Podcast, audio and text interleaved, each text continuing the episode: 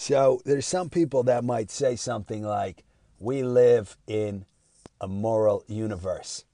And there's other people that might say something like, no, we don't. We live in a random, cold, harsh cosmos that doesn't know about us or care about us. And uh, there's no um, principles to, to life that are uh, other than something like uh, pleasure and pursuit of pleasure and avoidance of pain. So, what's the deal with that? Is the universe, quote unquote, moral or not? So, the first thing we have to say is that whenever we try to answer complicated sounding questions like this, if we try to answer them uh, with our colloquial, meaning everyday, commonplace understandings of terms and our conceptions, uh, it's going to be a no go. Chances are we're going to get something ridiculous. Why? Well, uh, here we'd have to touch upon how we understand words. And an interesting way to think about it is that we quote unquote stocking stuff terms, meaning we, let's say we hear a term and, and somebody asks us, do you know this term or not? For example, car, sky, home, love, justice, truth. What do we say? If we've heard the term, we say, absolutely, I know it. So somebody says, well, define the term. So we then think about other terms that, that sound right and we say, it's these terms. Somebody says, define those terms. It's those terms, right? Uh, it's other terms and other terms. And we see, if we really think about it, we may not know exactly what it means. And there's no simple, linear, synthetic connection to some kind of very simple concept. For example, if we're asked, what does for mean? It, we can say very simply, there's a very simple connection between the sound for and the sounds to and to, meaning a variation and a variation seen together uh, in light of some kind of objective with another variation, another variation is variation, variation, variation, variation. It's what we call force. So this is simple enough. But if somebody says define truth, that's what we've been trying to do as, as, as, as human beings for a long, long time, unsuccessfully, right? So what what and but a person says, I do know what it means. So what what is it that's in, in our mind when we say something like, yeah, I know what truth means, or I know what justice means, or I know what love means? It's it's the usage of the term. It's that we've used it so many times and, and in so many contexts that we have we've stocking stuffed it. There's emotions in there, there's memories, there's uh, our, our kind of sense of how we use it and when we use it and when it's appropriate and the kind of reaction it'll elicit from somebody and the kind of emotional reaction it'll elicit from us and so forth and so on, right? The, the great example is the term love. How many times do we use the term love? And yet somebody could say, I love uh, ice cream. And in the next uh, sentence, they'll, they'll say, I love the, uh, you, my, to my significant other, right? And yet the first case, the, the ice cream was eaten. And we can only hope that in the second case, the outcome is different, but we see the same word. So how, how can it be? What is there? A clear definition? No, it's some kind of abstract thing. It's again, emotions, how something makes me feel, this this uh, feeling of warmth, right? But a technical, clear definition is not certainly not what we just naturally have in mind for technical terms. So consequently, when we come in with our stocking stuffed terms and then we try to answer uh, a, a, philosophically, so to speak, complicated uh, question, we're just going to get nonsense, right? And this is where we get these these ridiculous uh, debates from pseudo uh, uh, thinkers, pseudo philosophers. Oh, I believe in freedom of the will. I don't believe in freedom of the will. I believe that life has a meaning. I believe life doesn't have a meaning. Like when we're functioning on that level, which is the expectation, that's perfectly fine. There's not obvious that's that's exactly how it's supposed to be, unless we've taken time to, to do something else.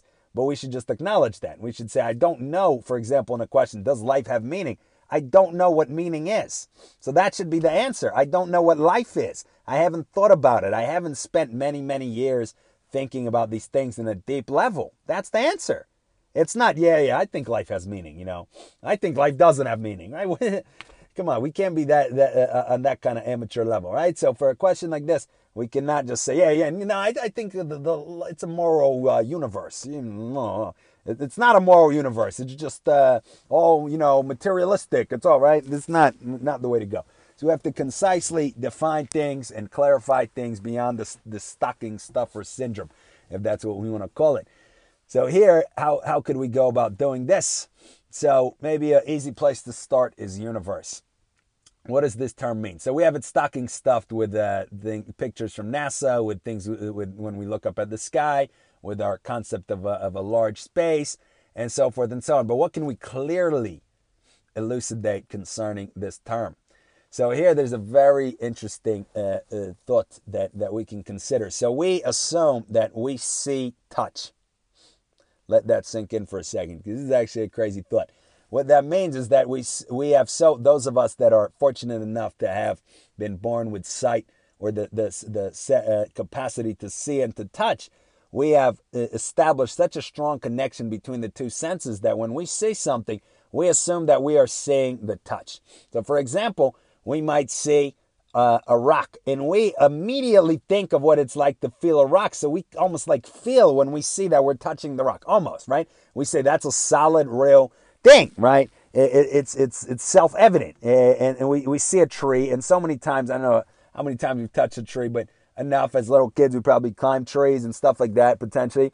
So we we have so connected the the further experiences possible in, con- uh, in conjunction with the sight of a tree that we think I see that and, and immediately again that sense of solidity, pressure, resistance, touch, texture, and so forth and so on. But if we clearly think about it, this is certainly not so. How can we prove it to ourselves very easily and quickly? There's such a thing as holograms. I remember one time I was at a museum and uh, I saw uh, there was a, touch display and there's a, a bottle uh, laying in like a little case. So I reached out to grab the bottle and my hand went through the bottle and I could, I, my mind was completely blown. I don't think there was a warning, uh, and even if there was, it's completely realistic bottle. There is no way at all that you can look at it as close as you want to say, oh, this is not a real bottle. It absolutely looked like a real bottle, and yet my hand went through it. So we see holograms. It's not that that's the proof, but it's just the easy thing that we are all probably familiar with that can very clearly illustrate this notion to us. It's sight and touch are two different senses. We can see the exact same thing, like with the bottle. In one case, we can only see it, and in another case, we can also touch it. But even when we could theoretically touch it, we're still saying the same thing as we would with a hologram, right? Again, let's say we're looking at a rock. Well, that could be replaced with a hologram, and we would see the same exact thing. Let's say we're seeing a tree. That could be replaced with a hologram. We'll be seeing the same exact thing. So again, disregard the, the specific thing of hologram. The hologram in itself has nothing to do with it. It's simply to illustrate that this point. So this takes a while to disjoin these two senses because we have them connected so much. It's like the, the smell of uh, chocolate chip cookies and the concept called chocolate chip cookies. The smell is different than the taste, although it helps out with it. The smell is different than the feel of the chocolate chip cookie. The smell is different than our memories, although it leads to them, but it's something qualitatively different than our recollection of pro- eating chocolate chip cookies, right? And yet, whenever we smell chocolate chip cookies, all of that comes to mind, so we think it's the same thing, but it's not. It's different things. So, sight and touch are different senses. So, consequently, when we see something, the, the, the, it is that's one thing, and then to touch it, that's another thing. Now, our entire concept of extension and solidity apparently comes from the sense of touch, meaning there is no further reason to presume that there is a separate quality to what we see in addition to what we touch. And, and from that, the entire concept of there being a physical reality hangs on the ability to touch something. All right. So again, and, we say, oh, but there's equations, there's physics, but these are all things that account for appearances. No amount of physics can get past the appearances. It's accounting for what we see, for our experiments, which we comprehend in terms of our senses, right, with our sight and our touch and, and such, and trying to then uh, uh, uh, kind of uh, apply the notion of periodicity to it, meaning uh, um, mathematics, uh, single units, and going from there. Right? It's not that. It's not a shortcut. It's not around our senses or anything like that. So this whole notion again of, of a physical extension that that is something other than what we touch, it comes from the sense of touch. So in other words, what seems to be going on here, and again, this is kind of this is a, some original work here and some speculation, so it could certainly be wrong. But uh, what what might be the case here is that we have, uh, let's say, there's a rock. We've touched it so many times that we have imp- very deeply tied in with the sight of a rock. We have this sight. Okay, I can't fully squeeze my hand. I can't. Uh, I feel a sense of resistance and pressure. Uh, I feel a given texture. I'm, I might feel that it's a little cool or a little warm or hot if it was in the sun all of these things. And then this forms a, a sort of notion, a, a kind of understanding. So then when we go and we touch the rock and we feel these same types of things, we forget that that is what we are feeling and we think we're feeling something else, what we call extension and, and physicality. which is fine, but it is the it's not anything other than the touch. But again, we forget to consider that, and consequently, we think it is something other than the touch.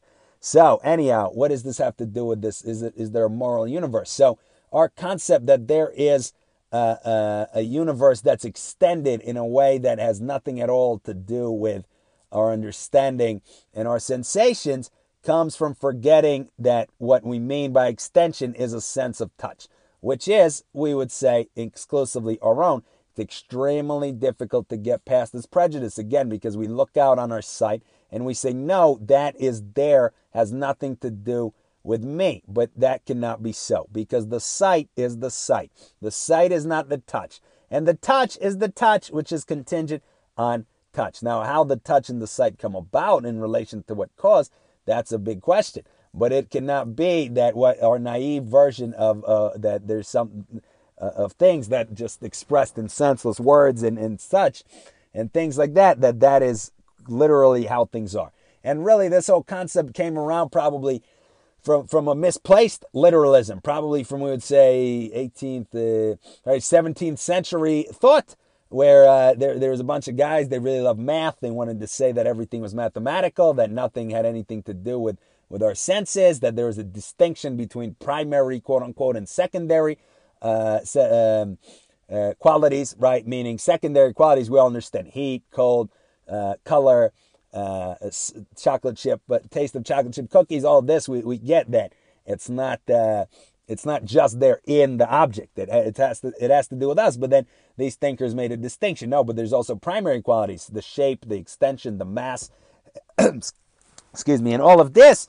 And consequently, excuse me, this entire worldview that is now accepted uh, just in a package wholesale without any further thought, it probably developed out of this kind of misplaced literalism and naivety concerning primary and secondary qualities and the nature of extension. So, anyhow, is there a universe? Absolutely. But is this universe something which is has nothing at all to do with what we may term ourself? Again, depending on how we term ourself, that would not be a, a prudent statement uh, to make. It has something to do, whatever we can possibly mean by universe, it has something to do with what we might mean by ourself, depending on how we define ourself. So consequently, uh, we, we, would have to probably bust apart this uh, the, the the very naive and thoughtless notion that um, excuse me that uh, eh, that that there's a separate quote unquote cold mechanistic uh, universe that has absolutely nothing to do with with the the life that that is found in it and is just kind of there sit, sitting and and stuff like that. It's it would be very very difficult to really clearly express what, what we can mean by that in light of what we said of our under, uh, uh, clear understandings concerning primary and secondary qualities and the nature of extension and the fact that this whole concept hangs on the sense of touch as opposed to the sense of sight. Uh, right? Meaning what we say, uh, uh there's the stars are real. Absolutely, we're not going to deny they're real, but what we mean is that we see something, which is what it is, and it's a sign for what we could touch if we traveled there. But what does it mean to say they're real in a different way? That's all the information we have. We we speculate that we could touch them, but obviously we're not touching the light that we understand to have traveled for who knows uh, how many light years. We're not gonna we're not gonna touch that, right? So we're not gonna touch the sight. We're just going to have a sense of touch potentially. Theoretically, we speculate that we could our sense of touch could be stimulated if we traveled long enough. Okay, we say it's so. We're not going to say it's not true. It's true. But why from there? What, how do all the, these other notions come in? Right? Like that. It, it, we can't even deny something because to deny it, it has to be. So we're not going to say, oh, the other notions are not true or it's, it, it's false or it's an illusion. We're not going to say that, but we, we, what we could say that's more safe is to say that there's a bunch of words, there's a bunch of stocking stuffed words that are stuffed with a bunch of random imagery and emotions and thoughts from here and there. And then we say that this is literal and this is exactly so, this very vague, ambiguous mixture. And we say that is exactly what it really is. And that's not a, a that then we could say is would be the, the incorrect or that would be a, a immature uh, statement uh, amateur and, and, and immature statement to make concerning matters. That's probably the safest bet there. Uh, but anyhow, so the we could to step away from really breaking every single thing down, we would say that this this kind of take on things suggests that not only uh, is there a possibility that it's a moral universe, but the, the, the universe exists in subservience to uh, what we might call. now, see, that's too sloppy. Now we don't want to say that. Uh, how would we put this? How would we put this? So now, right, right so that right, we have to. No, we're not going to try to do uh, make too many shortcuts, right? Because then we're going to say something silly. But what?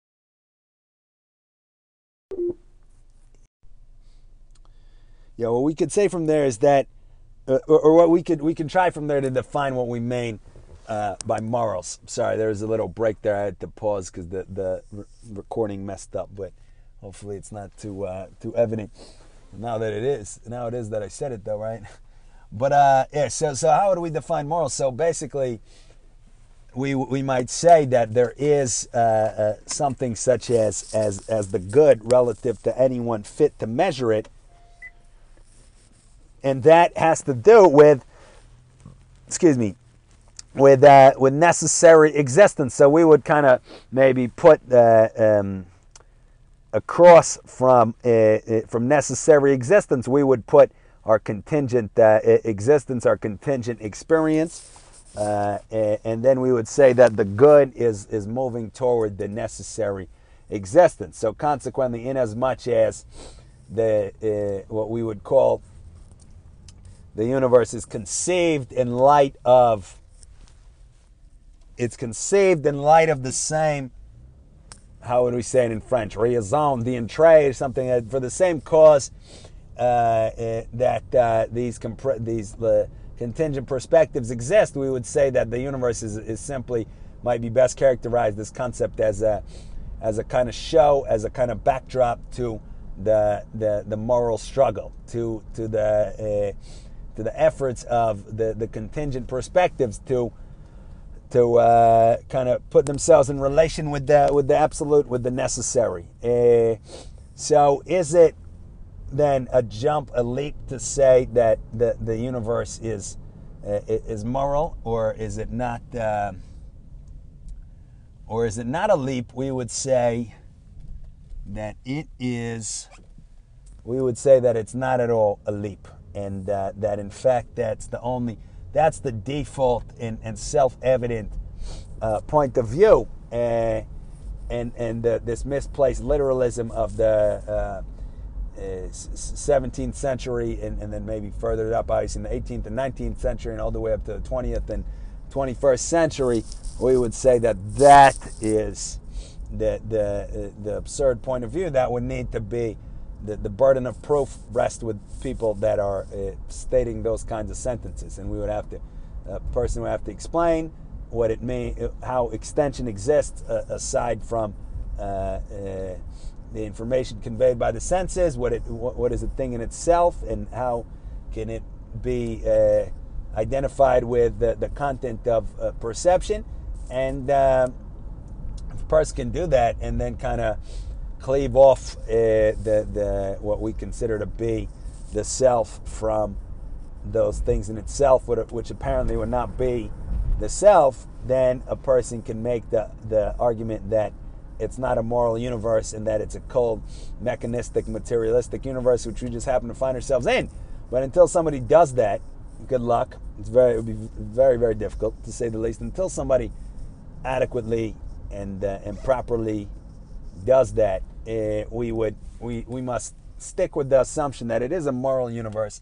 And to put it very plainly, the the entire universe, uh, all of the stars, and all of the the, the whole backdrop of everything is is is, is simply it's like a, a, play, right? And then there's like little uh, there, there's uh, things in the back that, that make it appear right. Maybe it's in a jungle, in a forest. It's the same thing. It's just a backdrop. It's just a backdrop for you and I to strive toward perfection, to strive toward the infinite, toward the absolute, and and consequently uh, be realizations of uh, of the necessary, presumably tendency as opposed to arbitrary tendency uh, uh of the absolute to do what it does. All right, so that's a much more friendlier perspective and take on things than than the other one. But it may not be true at all. But we just we can think about it. All right. Thank you for listening.